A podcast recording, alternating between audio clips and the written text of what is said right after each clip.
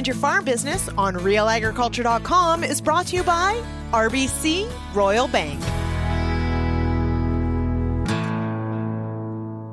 Welcome to the Mind Your Farm Business podcast brought to you by RBC Royal Bank. I'm Shaun Haney, founder of RealAgriculture.com and host of Real Ag Radio on Rural Radio 147 on Sirius XM. I want to remind you you can find more episodes of this podcast by going to MindYourFarmBusiness.com or Apple Podcast. Today's topic on the Mind Your Farm Business podcast is all about family meetings. Sounds simple, right? Come on, it's not when you're running a family business. Separating the business and the family is easy to aspire to, but much more difficult in practicality. You all know it takes effort, commitment, and discipline by all members of the family. The benefits, though, of holding regular family business meetings can enable the business and the family to succeed. And really, really trying to avoid some of those pitfalls of confusing a family meeting with a business meeting and a business meeting with a family meeting. With 98% of farms in Canada being family owned and operated, this topic applies to all shapes and sizes of farms in Canada. Today's guest on the Mind Your Farm Business podcast is family farm business coach Elaine Froese. Elaine is an author, a speaker, and farms with her family in Manitoba. Here's my conversation with Elaine Froese.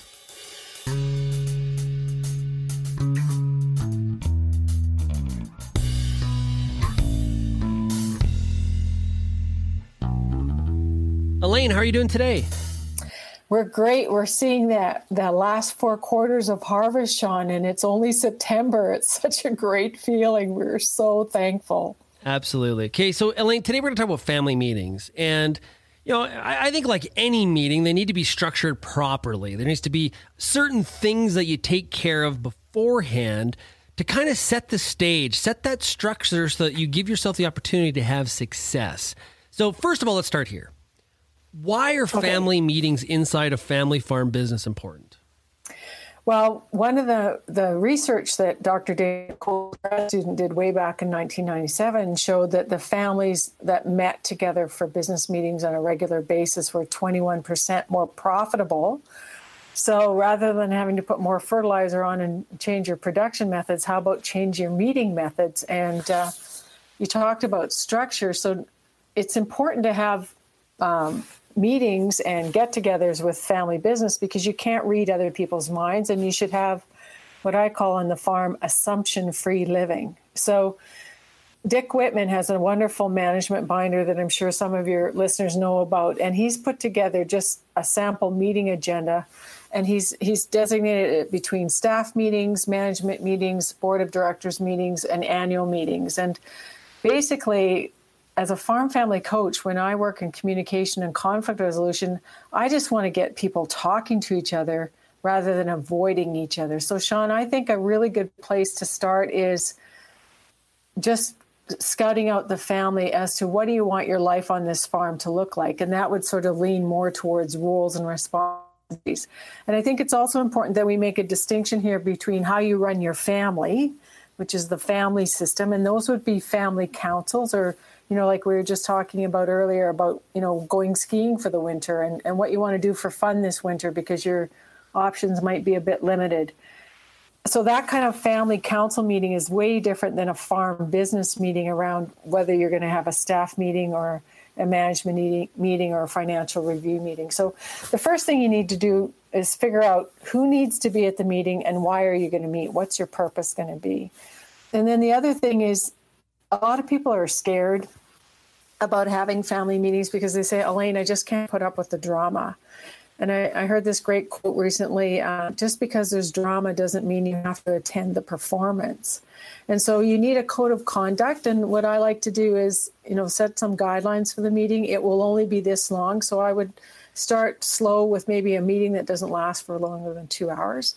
I'd also use a talking stick. And everybody who knows me is familiar with my Beanie Baby Bull, which a soft toy that when you hold the bull, you actually get to talk. And, you know, my son, we use these in our farm family meetings, and my son will say, Mom, I have the bull. And even though he's not physically holding it, he's still telling me that he still has the floor. So be patient and don't interrupt. Another thing I would really highly recommend is that families have a flip chart, and it's a $200 uh, farm expense from Staples. But what it does is it gives you a visual pad to land your ideas in a big format.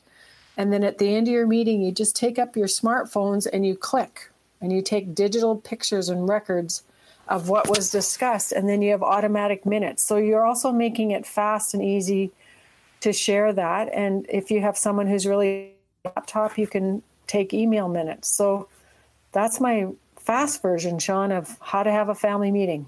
Is it important to create that separation in the discussions? And you kind of alluded to this, Elaine, where I could see a listener saying, "Yeah, we have family meetings every week. Every week after church, we go to my mom's and we have we have lunch. That's our family meeting." Now, and, and that that's possible, I guess, but you really run the danger of mixing things up and, and really, really meshing family and business, which everybody may not be looking at that get together the same way. It's kind of dangerous, isn't it? Well, right. And it's obviously important for families to get together to celebrate and have family dinners together because that's a characteristic of strong families. But I think what's breaking down, Shaun, is the accountability piece and also the designation of roles. So I'm holding in front of me here um, uh, resources from Farm Management Canada, and it's, it's called the Farm Business Team Meeting Cheat Sheet. So it talks about a purpose and a process and a step by step guide. And so the guide is to identify who should be at the meeting. And, and, and if, if, if you come for family dinner, you don't know what's going to be talked about. So you need a little more structure than that, I think, because everyone's busy, everybody's occupied with what their roles and responsibilities are. But if you've been asked to research something and you know ahead of time, then you come prepared to the meeting with the data that you found and and also how you found that information. And then you also have responsibility because you were responsible for showing up with research and maybe somebody else was too. And you make better decisions when they're well researched and documented. And then the other thing is is you also have to have some metrics or some measurements as to what the timelines and deadlines were being going to be. And you know i work in transition planning and i'm finding you know i've got 76 year olds and 80 year olds calling me saying well elaine i kind of think we need to do this. And i'm just looking at them and why didn't you call me 15 years ago?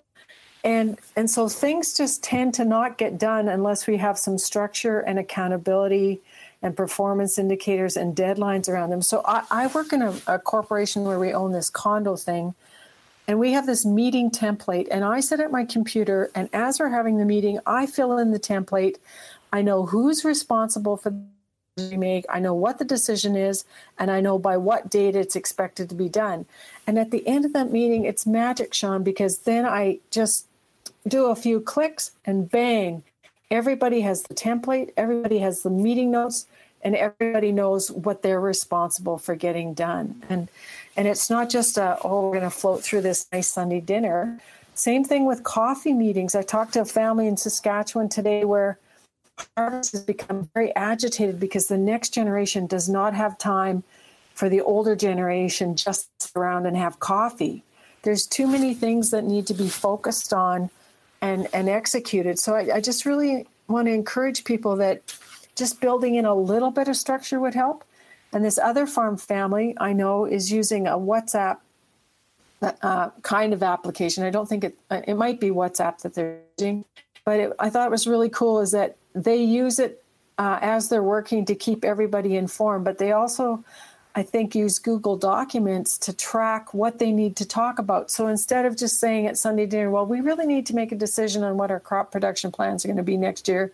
No, they, you set an actual date and time to actually have that meeting. And then you say, okay, let's get all our stuff together and uh, get our research done. And then we'll come and talk about it on October 30th or whatever the plan will be. And, and all meetings aren't created equal. And what I mean no, by what I mean no. by that is like you just described like an operational decision, like you know what are right. what are we going to plant on the home quarter this year versus mm-hmm. I think a hundred thousand foot sort of discussions, which is you know should we really buy that neighboring section? That that's a that's right. a, that's a big decision is, that impacts a lot of people. Right, and that's a that's a vision kind of meeting too, because what you've just described is what I'd call strategic, right? So even if you just split your head into is this an operational meeting or is this a strategic meeting, Uh, I know a dairy family that I worked with in the Fraser Valley that the first Wednesday of the month for two hours at nine o'clock after milking was done was always um, an operational meeting. The third Wednesday of the month, same time at nine o'clock, was always strategic. So what they got into this beautiful dance of doing was always having regular operational meetings and always having regular strategic meetings. And then as a farm family coach, I get involved in what I would call human resource meetings, like when there's communication or conflict or there's some hard conversations that need to be discussed where you need to pull in an outside facilitator. And you and I are working digitally and virtually now. And Zoom is a great um, platform that I use. I can record it and I can meet individually with people first, and then I bring them together with a family meeting. And then I share my screen in Microsoft Docs in large font, Shaun, and I'm I'm actually keyboarding and taking notes as the coach while we're having the meeting so that everybody can see what decisions we're making and what accountability we're building into those decisions. So what's your thoughts should spouses that are non-operating should they be involved in these kind of discussions? I also wrote the book called Farming's In-Law Factor, and my first answer would be yes, but it also depends. So this morning, I also spoke with a farming widow who's selling a dairy farm, and it's a, a grieving thing for her uh, because it's a family that works really hard. And she prefers to have children only first at her meetings. And then she said, Elaine, later we'll bring in the spouses. So I, I don't think there's a blanket answer for that question. I think it depends on what's your purpose of meeting and what's your intention and what do you want to accomplish. But ultimately, Shaun, when you get married or when you're in a common law relationship, a partnership relationship, I think it's important for everybody to be kept in the loop. And so if that spouse is not going to be physically at the meeting, what's the plan for letting everybody know why certain decisions were made? Because why is the, is is your intent? And in conflict resolution we we talk about intent action effect. So was your intent to shut me out of any of input in this meeting or was your intent just to focus in on your children first and then bring the um, the related spouses and partners in later so you got to be really clear about your why We'll get back to the Mind Your Farm Business podcast, but first, a word from our sponsor. This episode of the Mind Your Farm Business podcast is brought to you by RBC. Today's producers are thinking hard about where they want to go and what moves to make to get them there. A business plan is your roadmap to success. Without one, it's easy to get lost along the way. You can count on the services and expertise RBC offers to help you meet your business goals and chart a course to success. Visit rbc.com slash chart your course to find an agriculture account manager near you. I know a mistake that I make a lot of times with meetings is the note part of it is writing stuff down. It's like, man, that was a good meeting. A good meeting. Like lots of action items out of that meeting. And then two days later, nobody can remember what we were actually supposed well, to all I'm do. gonna I'm gonna send you my meeting template, Shaun, because it's a it's a beautiful piece of work that I got from a speaker friend of mine, Janet Stewart from Ottawa. was a very smart woman, and she uses them for all kinds of meetings. And the meeting template then forces you just in a very short format to keep track of who said what and who promised to do what by when. And another coaching tool I learned this summer from a business coach is whenever you're asking someone to do something, always add those two little words with the question mark by when can I expect this to be done? And and that just really helps increase the accountability. And you know, nobody likes a meeting just for the sake of meeting. And the best meetings are the ones where you feel like you actually got something done and you're very clear about what the future direction is. So when I have a family meeting, I always ask we we drill down on the hard issues hour an hour and a half but on a zoom meeting we we save the last half hour of the zoom meeting for action steps. And then once we've got the action steps banged out then we say who's responsible for this happening and by when. And then the very last piece is when is our next meeting?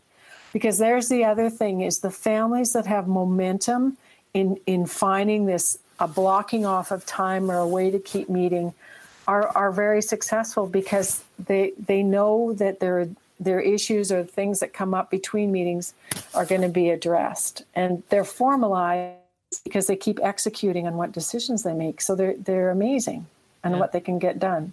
And sometimes good meetings have conflict and you discuss you, you discuss some of those tough issues that need to be dealt with. And a Kleenex box is to share emotions. And so I, I teach a webinar on conflict dynamics. And one of the most positive, constructive behaviors in conflict, Shaun, is the ability to express your emotion. I am really angry right now. And what makes me angry is that we don't have financial transparency on this farm. I'm also afraid because I'm not sure we're going to make our November 1st payments. And I'm just feeling a little bit irritated that I seem to be the only one that's concerned about the finances here. What what's really going on? So the ability to express emotion is positive. But another positive behavior is to create solutions. So rather than attacking the person, I ask every farm family listening to this, choose your response. Stay calm, be respectful, speak to the people on your family farm team with the same respect that you would speak to your banker. Treat people well and expect the best from them and don't accept bad behavior because yelling, screaming, and profanity needs to stop now. It's a waste of emotion, and we need all of your good energy for good decision making. Oh, but you think I'm yelling, but I'm actually just communicating. okay, we'll talk about that. I, I just want your listeners to, you know, reach out to me at farmfamilycoach.com and ask for a communication package, or there's all kinds of free downloadable tools on my Farm Family Toolkit on my website. The Chinese say the journey of a thousand miles begins with the first step. So we just need to get ourselves moving. How often should we be moving and, and having family style up, you know, meetings? Well, I think it's as often as you think they're necessary. So, Farm Management Canada and the work that I've done with Cedric MacLeod, um, they they broke it down this way. So they have farm team meetings weekly, uh, which consist of things like current tasks and tasks for the week and all that good stuff. And then the next one would be quarterly. So it would be good to have quarterly financial updates and things in terms of cash flow and what needs to be uh, reviewed for capital assets and opportunities and AgriStability and AgriInvest and all those good things. Another one that they've put on here would be a monthly outlook. And, you know, people say, well, Elaine, we're too busy. We can't meet once a month. Okay, but something is better than nothing, Shaun. And remember in 4 H, we said, learn to do doing. So I, I remember being with a family in High River, which isn't far from you there, where they would get together annually with the farming and non-farm children to celebrate what had happened on the year in the year on the farm. And it did two things. It gave them a chance to see how well they'd managed and what they need to course correct. But it also gave the non-farming kids a chance to celebrate what was good and what was happening for their mom and dad, who they were very concerned about as you know they were aging and and looking at transition planning and stuff. So your question was how often? I would say find find a rhythm that works for your operation and a lot of management people would say you need monthly or even a 15 minute uh, flight plan on Monday morning so that the whole farm team kind of knows what the big picture is for the week. And and you know through the winter months when you're not on the field so much, maybe maybe you want to use some more of that wintered thinking time for strategic planning. And uh, I, I would also encourage you to reward yourself. Like, this is hard work, but it doesn't have to be hard. It's in your mindset. So, what's your reward going to be for finding out what everybody else wants? And I think the reward is going to be richer relationships and people who are happier to be around because they know what their roles and responsibilities are, they know finances are, and they know that the bills are being paid. Hey, Elaine, great stuff. Really appreciate this discussion in the area of family farm business management. Really appreciate it. We'll talk to you again soon. Thanks, Shaun. Take care. I hope you enjoyed that conversation with Elaine Froese. You know, Elaine has such a practical, common sense approach to this topic. I think there are many tips and suggestions that she provided which will which will benefit many of you in your family farm operations. I think the, one of the things I took out of that the most was this trying to avoid the pitfalls of crossing swords, so to speak. You know, d- don't pretend to meet a family get together on Sunday. D- don't turn that into a business meeting. And if you're going to have a business meeting on a Wednesday, don't turn it into a family meeting and confusing everybody on what they're actually there to talk about. I hope you enjoyed today's discussion. If you have any feedback or comments, please email me at shaney at realagriculture.com or call the Real Ag listener line, 855 776 6147. How do you approach family farm meetings? How do you make them work? And what are th- some of the things that you do to make sure they don't go the wrong way and create more tension than there possibly might already be? You can find more episodes of the Mind Your Farm Business podcast at mindyourfarmbusiness.com or at Apple Podcast. Thanks to RBC Royal Bank, and until next time, keep on minding your farm business.